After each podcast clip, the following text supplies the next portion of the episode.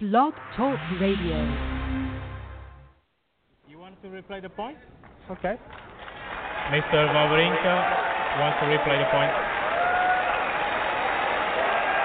15 on.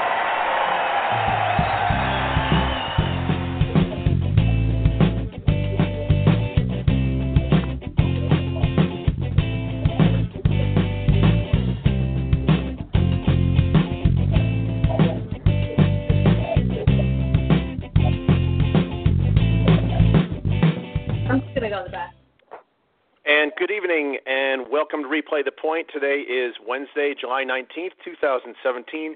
Pete Ziebron of Tennis Acumen, joined by Karen Helf of Tennis View magazine. Good evening, Karen. Hi, Pete. Greetings from New York.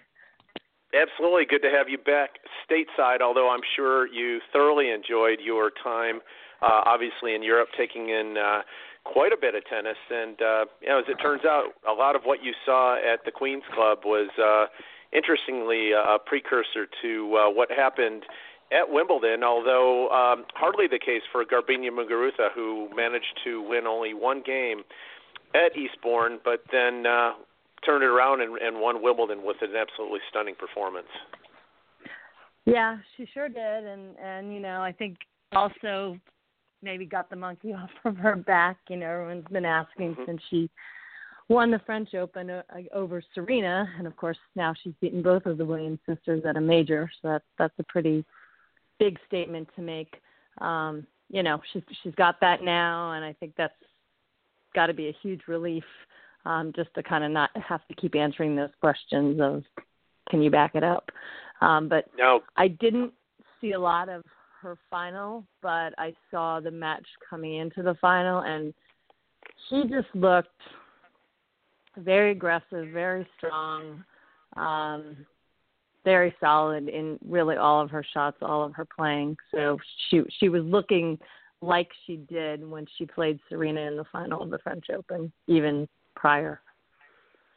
Yeah, good call. And uh, one of the matches that stood out uh, for me with Muguruza's run was uh, a rematch, if you will, uh, playing Angie Kerber. Um, one of the best sets of women's tennis or any tennis that I ever saw. Uh, Muguruza and Kerber played uh, an epic three-setter. Same court. They ended up on the same court, by the way, this time again. Court number two. Uh, again, it was Garbiñe Muguruza getting through that match in Ker- against Kerber in the fourth round. Then uh, another tough opponent, Kuznetsova, and as you mentioned, the semifinal win, uh, really easy, if you will, against Rybarikova, who who had a very nice run herself, but I agree. Garbiñe finally got the monkey off her back, literally. Uh, hard to believe she was uh, down to 15 in the world after after winning a major, but at the same point in time, uh, liked her chances uh, at Wimbledon, even though the hiccup at Eastbourne that wasn't the ideal preparation. Obviously, she had played other grass court tournaments, but um, was this a surprise, Karen, for you? The fact that she was able to flip the switch and and get the job done at Wimbledon. Um, I won't say a total surprise, but you know, I definitely didn't have her in as the one. Um, you know, I I was actually thinking that Venus might pull it off. Um, but at the same time, you know, I, I was thinking about Eastbourne that maybe that loss was maybe a good wake up call to her. Like, hey, um, you know, you're out right away. You're heading into a major. Get your head into this or it's going to happen at Wimbledon. You know, so so maybe that got her even a little more motivated. She's one of those players I think and and she said it herself that her mood really affects things and you know, I've kind of seen her sometimes when she gets mad actually mm-hmm. kind of step up and and play a little better. So who knows, maybe that factored into it as well. I know that she was not happy with uh, the way her Roland Garros campaign ended, uh, losing a tough one mm-hmm. to Mladenovic, and boy, the the look on her face, she was not happy at all for for several reasons, and uh, oh, maybe just had a chip on her shoulder coming into the next major, uh, if if that's what it took, or as you mentioned, Karen, really maybe not dialed in. Uh, Eastbourne, it's like, okay, uh, next tournament's a, a pretty big one. I've had some success here a couple of years ago. Very, very interesting, though, and uh, we'll see what she's able to do going forward. Uh, Venus Williams, second major of 2017, second major final. Uh, just a remarkable mm-hmm. run for Venus, who actually played fairly well at Roland Garros as well. But uh, wow, I, I you know the superlatives go on and on, and uh, Venus obviously having a couple of set points in that final, and then boom, it just uh, Garbiñe just took it from her at that point. Uh, Venus just getting 12 points accomplished on the scoreboard in the second set. But uh, let's let's talk a little bit about the overall run for Venus Williams. Six impeccable matches per se, and uh, mm-hmm. wow, uh, if she converts a set point to win the first set, possibly looking at the champ. Yeah, and I saw her match against Konta live at. Wimbledon, and that was a that was a tremendous match. Um, mm-hmm. You know, and as we know, you know, Konta's a fighter. Konta's aggressive, and she played a very strong match. Um, but Venus just had it that day. Her serving was on, and she just, you know, she looked like the Venus of ten years ago. Um, you know, and we know she struggles with Sjogren's and that can zap her energy some days. So, you know, I don't don't know if that factored in at all. I didn't listen to pressers, but um mm-hmm. either way, I mean, 37 years old, doing amazing things still.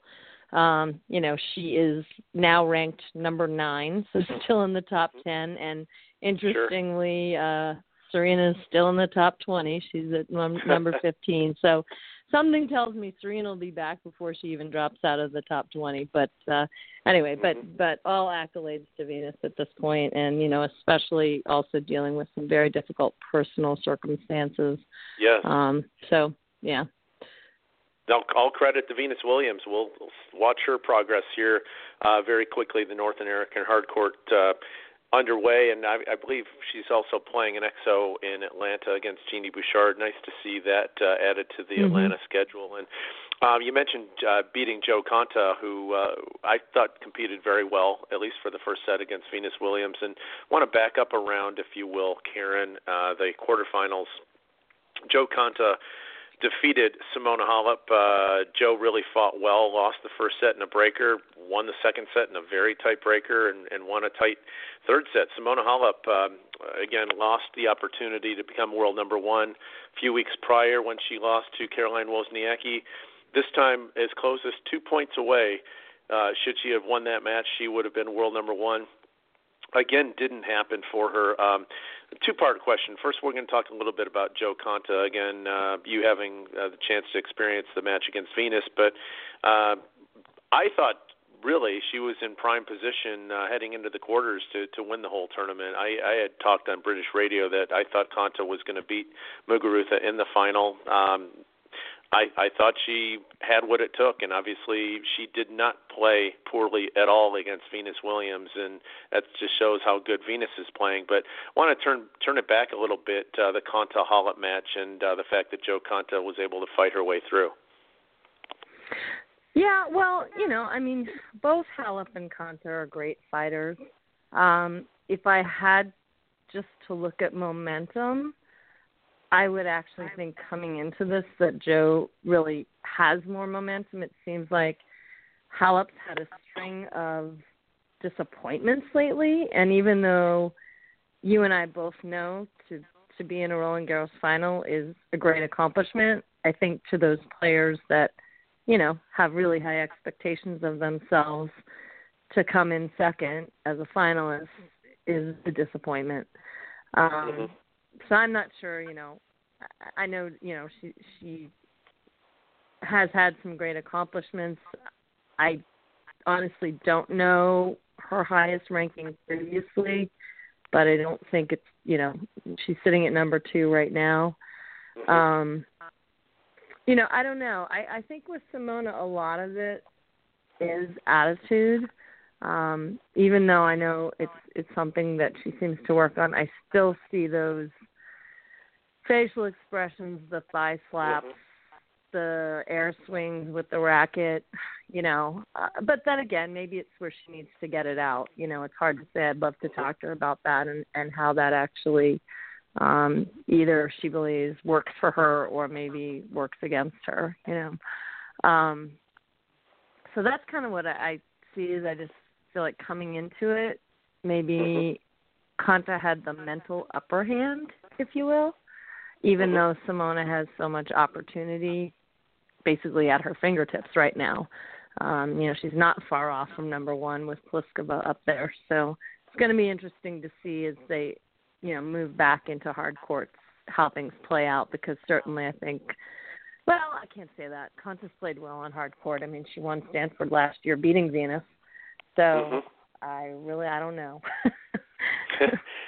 Yeah, well, I I think uh, I'm just talking a little bit more about Simone Halep. Uh, you know, one player that she's had all kinds of troubles with, oh, and 6 lifetime, is Sharapova, who's not there. Mhm. Serena, obviously, on the shelf, and uh, boy, I think the window of opportunity is now for Halep. And um, I, I um, I'm wondering out loud right now if if the appointment of Darren Cahill was was the right move. Um, sure, she's very close, knocking on the door of of of not only winning majors but also the world number one. At the same point in time, I, and I've had some discussions with people that just don't see the feistiness, the fieriness, uh, the attack mode, if you will, that she has had in the Mhm. past. I'm not sure if I completely agree with that, but um, want to get your thoughts. Is uh, you know, is do you think Darren Cahill is is the uh, is the right person to be working with Simona at this point in time? Um, and if not, who who might be?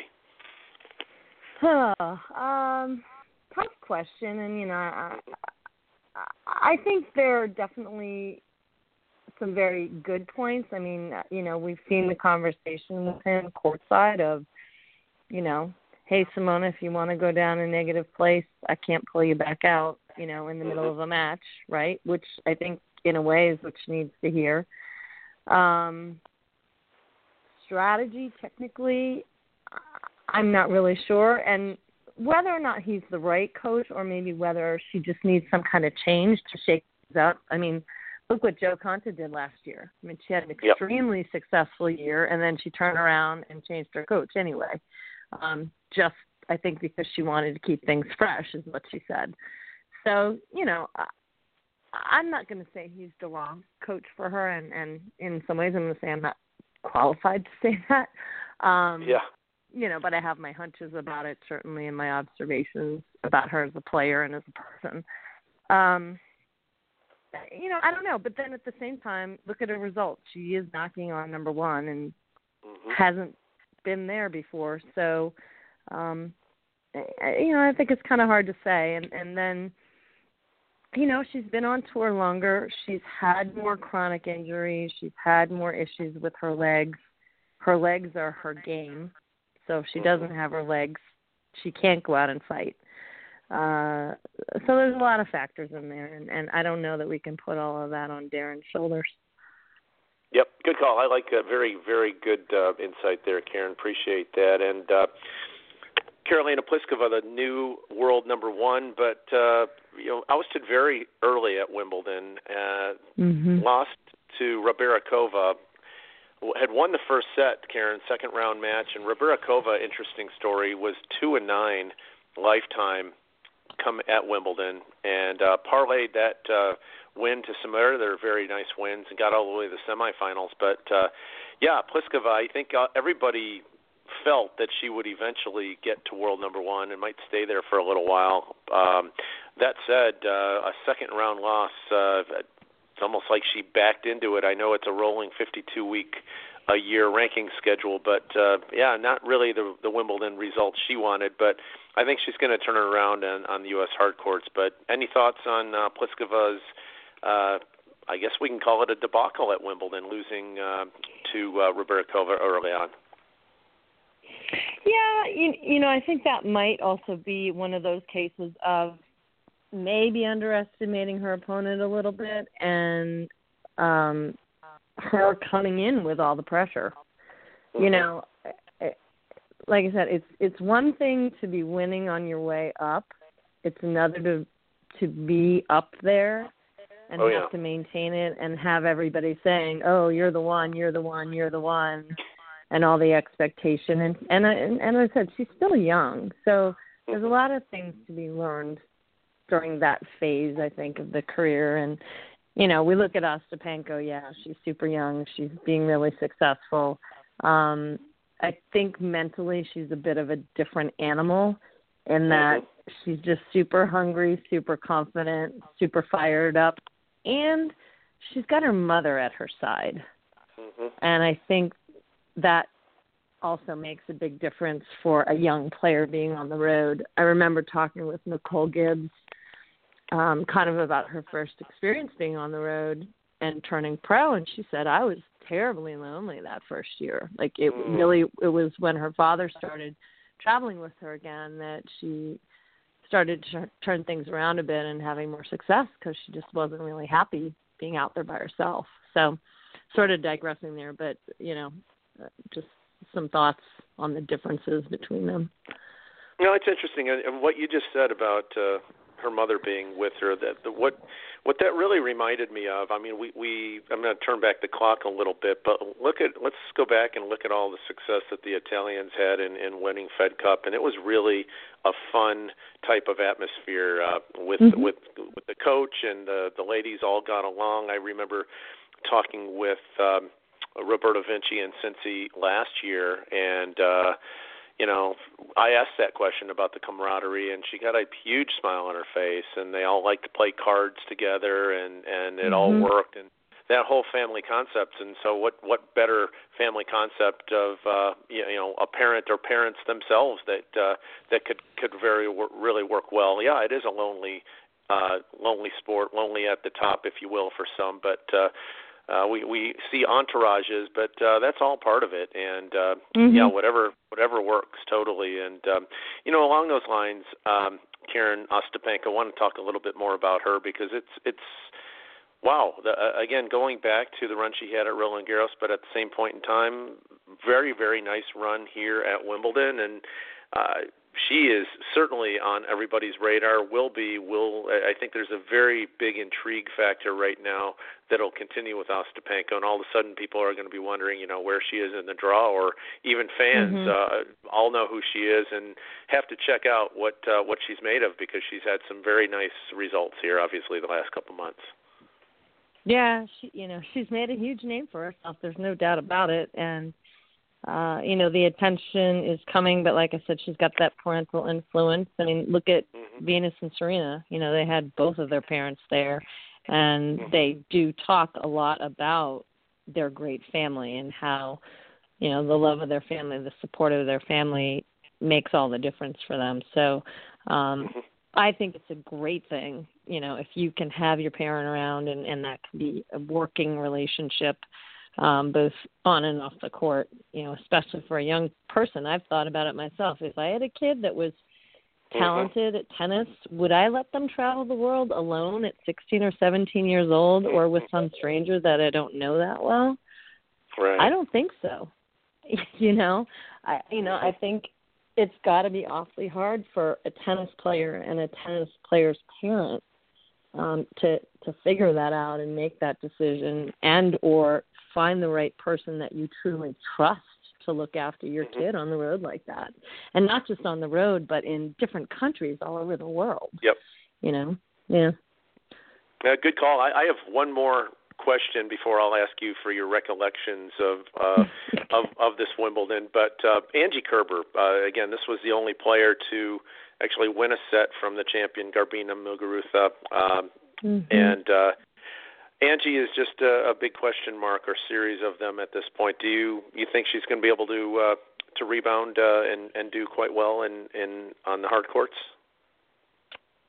I think it's possible. You know, I certainly don't see her as a, a, game that is great on grass, at least not yet. So, um, wouldn't expect this part of the season to be formidable for her. And you know, she struggled all year. Um, you know, won won the U.S. Open last year, so I've got to think that her and her team have got to be trying to sort of light that fire again and get get her motivated and and excited and and you know I'm not saying she's not motivated, but you know what I mean to to that level. Uh, if she's healthy and she's strong and and she can be excited, then I I think she has a shot. She's still sitting at number three, so Mm-hmm. you know she as much as uh you know we want to talk about maybe this year being disappointing for her and realizing yeah the number three slot may even have more to do with inconsistency with the rest of the field but she's still in there you know and if you're sitting at number Mhm. three you've got to have hope um that you you know can produce some really good tennis and and possibly get yourself back to that top spot True, true. And um, before we switch over to the ATP, anything that uh, perhaps caught your eye uh, here at this Wimbledon, or uh, anything else that uh, you know you saw at uh, some of the action you saw in, in Eastbourne, or even you know on clay that uh, really paid dividends for the players uh, as they made their way into Wimbledon on on, on the plus, uh, being able to play well. That maybe you saw some foundationary material there, Mhm. or possibly someone that uh, had had done very well leading into it and just didn't get it done at Wimbledon. Mhm. Um, well, you know, let's go to doubles. I saw Heather Watson play with her partner Kontinen uh twice. And I got really lucky because I got a resale ticket that ended up being the front row Stadium 1 or Court 1. Uh and so really got to see them up close live and I got to tell you that girl she's got charisma. I hadn't really noticed it or maybe noticed it a little bit at Eastbourne and you know maybe it's because she's at home and she's in London, but boy, just fired up, great reactions, uh, fun banter and commentary with her partner on things, and just you know she would win points and just there was just this exuberance in the moment when you know they would play a great shot or you know it'd be a back and forth 12 shot rally going the speed of light and all of a sudden they'd get the winner on it and you know she's jumping in the air. Uh so that was great to see. And again i'm a big advocate as you know for doubles. I really just wish more people would would give it the chance it deserves but i will say both days that I was at court one watching her matches, the stadium was pretty full. So I was really Nice. happy to see that. Yeah. Yeah, Yeah. yeah, no, that's a good report, and I I still remember Watson's uh putting the scaring the daylights out of Serena Williams at Wimbledon a, a few years ago. That was uh, that was a heck of a match, and really had her on the ropes. And uh, obviously Serena survived to fight another day, and you know ended up getting the job done. But yeah, I, nice to see, and I, I'm really grateful and appreciative to hear also, Karen, that uh, the uh, obviously that the the stands were pretty full for for that. That's Yeah. wonderful, and um, yep, Uh, well, I Um, talked to some local folks too that just said they really see Heather enjoying tennis again, and they thought that she'd gone through a couple of years where she sort of wasn't in, wasn't having as much fun out there, and clearly she's having a blast now. So um, sure. that that's just good to see. You know, I think Konta was getting the spotlight. Everyone's talking about her, but uh, even despite that, it was doubles. You know, tons of Mhm. support out there for her. Um, funny story though. There's this cute little fan who was a Bruno Soares fan, and he was a little confused because he was cheering for Heather and Bruno until his mother turned around and let him know Heather wasn't playing with Bruno. Oh boy. but it was quite cute. The crowd had a good chuckle about it. So. Sure. No, that's great. We're going to switch over to the ATP. Roger Federer. Uh, we've run out of superlatives to say about him. He's done. May he managed to do something he he hasn't yet done in his career. Win Wimbledon without dropping a set. Uh, Yep. Came close uh, one year. Rafa got the 21st set uh, before Fed got uh, the fourth set in the final, but uh, close call there. But Roger Federer, uh, it- sort of a little bit of a disappointing final. We'll talk about that, but. Uh, Yeah. the body of work, if you will, for Fed. Uh, he just continues, you know, tough players in Berdych and Raonic on the way to the final, and he he just mowed them down. Oh yeah, I mean, look, he's he's playing stellar tennis. He's completely in charge. You know, he has the um ability to pick and choose what he's going to do now. He's obviously being very strategic about what he's choosing to play. and going after the the things where he has the best opportunity for success and and I think it's brilliant, you know. Um look, if we want these players to to keep going at the age they are, it it's the thing that's working. I mean, it, his story above anyone else this year is the story that speaks to players needing more time off, I think. Yes. Um yes. across the board, you know. Um and and I just think he's he's being brilliant not only in his scheduling and the choices that he's making, but you know we talked a little bit back in March about Indian Wells, you know, and the things that I saw with him playing Rafa, and really Mhm. just taking Right, right. time away, taking time away, and speeding up what he does. Um, and and boy, that backhand is. Yeah. It was always great, but now it's you know it's he's found another level with it. No, and and you know I think he he's laid a great blueprint with respect to taking time off, and we'll see now. You know how Andy Murray decides to proceed uh, with with his health. Djokovic really Mhm. as well. Uh, you know it's. It, Guys have to do what they have to do. And Karen, just a curious question, uh, because you know, for years now, uh, it, the criticism has come to the Williams sisters for you know again selectively playing what they want. But uh, let's Mhm. look at their, their ages and let's look at Rogers now, and perhaps Federer did identify that. Although yeah, he had some ailments that he had to to rest up, and his age is what it is. And but you know Mhm. Serena and Venus have been doing this for a long time, and look look where they are. I mean, perhaps now. Right. That uh, you know, Fed is doing this. Uh, I think more people might give it a shot. Yeah, well, you know, I think the other thing is the players that have already had significant achievements in their career and are at a point where they know themselves, their games are well developed. They don't really have anything to prove at this point except maybe to prove to themselves that they Yep. can keep playing and going out there and playing well. So they do have a liberty that some of the other players don't have. They're not struggling financially, let's face it. Um, you know, so they can take advantage of this opportunity. Um, you know, you can't blame them, right? I mean, and as fans, who doesn't want to see Roger and Rafa and Venus and Serena keep playing? Right. I Right. certainly I don't want it Yeah. to end, but uh, you know, it, it will at some point, and it'll be sad days for all of us. But then there's Mhm. some other amazing people coming up, thankfully. Um, but you know, it, it, it's been tremendous. Anytime I see any of those players, and I also include Andy and Novak in there now, um, I'm kind of going. This is a special moment because I don't know how Yes. much more time I'm going to get to see these guys and gals. By the way, we Great have note. the Big Four again. Back is the Big Four. but we do have the Big Four again. So, you know, who thought that was going to happen uh, earlier this year Yeah. as well? No, good call, and I, I think a lot of people uh, uh, we we really do need anytime we see any of these big names play. Uh, y y we don't know when uh, when they're going to decide to step aside. So I agree. It's it's Mhm. uh, it's wonderful to see, especially at the level that they're all performing at at this point. And Karen, we talked uh, also when you were in England. Uh, some observations: Marin Cilic, Gilles Mueller. What a what an incredible semifinal for the majority Yeah. of it. But uh, you know, we we've talked about both these guys and and what you were able to see, and uh, you know, even the boy, the Gilles Mueller fight against Nadal, he just did not yield. And you know, Nope. when we look back at what he did earlier in the grass court, uh, uh, you know, leading into Wimbledon, I, it, you know. Rafa did not play poorly, and but he never No. had a lead in that match, and Gilles Mueller just outlasted him, I suppose.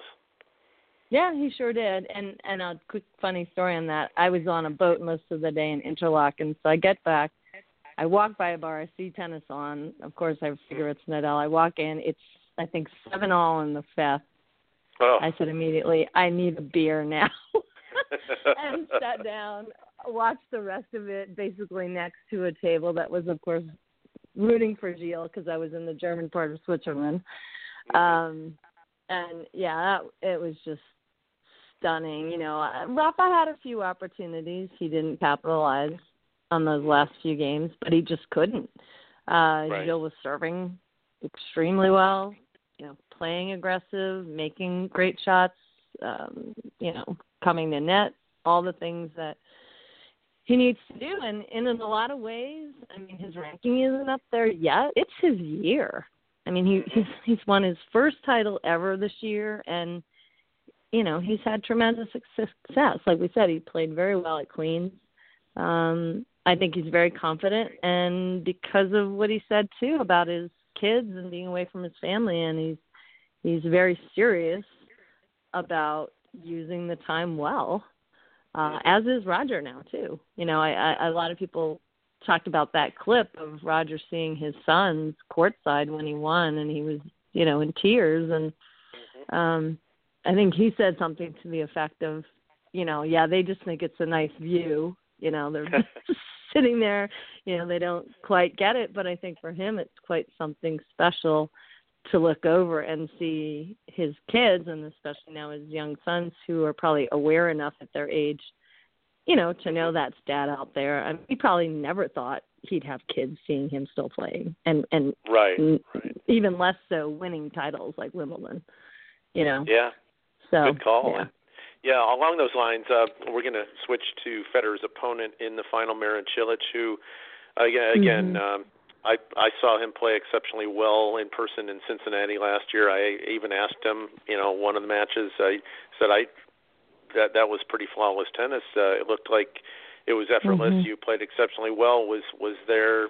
Do you do you feel that this could have been the best tennis you've ever played? He paused and said, "Yeah," and that was, uh, I believe, in the quarterfinals. And so we see what he's capable of. But uh, you also had that firsthand observation at Queens, uh, Karen Marin Cilic, uh, Muller. I, You know, Mhm. they rematched again at Wimbledon. But you you were all over that. You really liked what you saw. What you saw, and again, as you shared, it was it's a shame that uh, anybody had to lose a match. Uh, I think that was the Cilic Lopez final that uh, yeah, you were referring to. That uh, obviously Marin was playing lights out there too. yeah, and you know, I don't want to take anything away from Roger. I don't necessarily think the outcome would have been different, but I don't know if you guys saw his foot when they were taking it off for Yes. treatment. Um, but it was raw, and he actually said the statement of, "I could literally feel the liquid from the blisters oozing into my socks and into my shoes." Oh boy. So if you ever, I started to get a blister walking around Europe that hurt pretty bad, and basically decided to stop walking that day. Um, Imagine, and he said it was like that when he started the match. So he was basically testing himself out in the warm up, and he knew he was compromised. And I think a the pain was there, but b really messed with his head. Said Yep. he was really struggling to focus um, just because he was questioning his own ability to to get through it.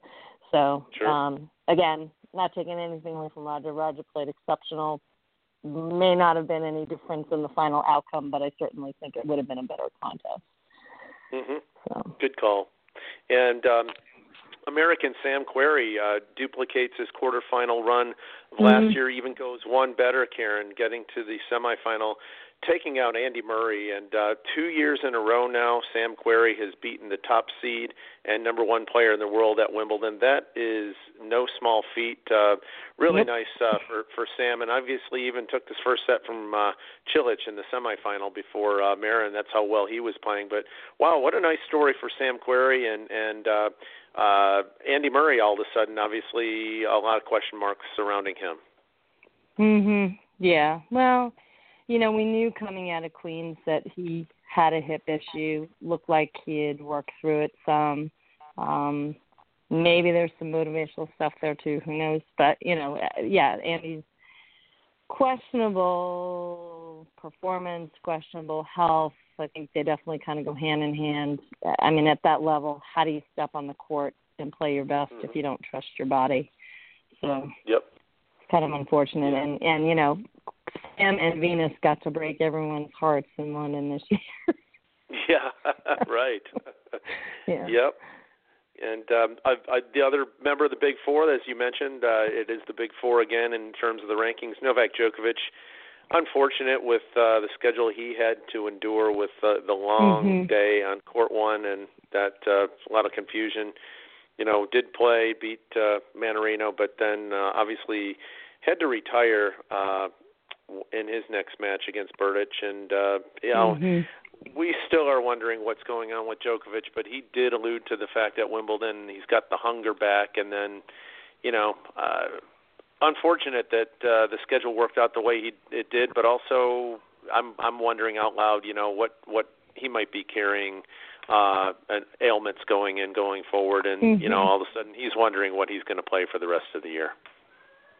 Yeah, I mean, I, I think he's had somewhat of some kind of chronic thing happening with his hitting arm. I've seen, you know, work on the shoulder. I've seen work on the forehand, work on the wrist in terms of like physio manipulation on the court several times. I want to say even starting as early as the Australian Open this year. Um, you know, but the one thing I thought about today is all four of these guys, Murray, Nadal, Federer, and Djokovic, I think they all have a shot at ending your run at number one. So, you know, that that that's got to still be, you know, a high motivating factor for any of them.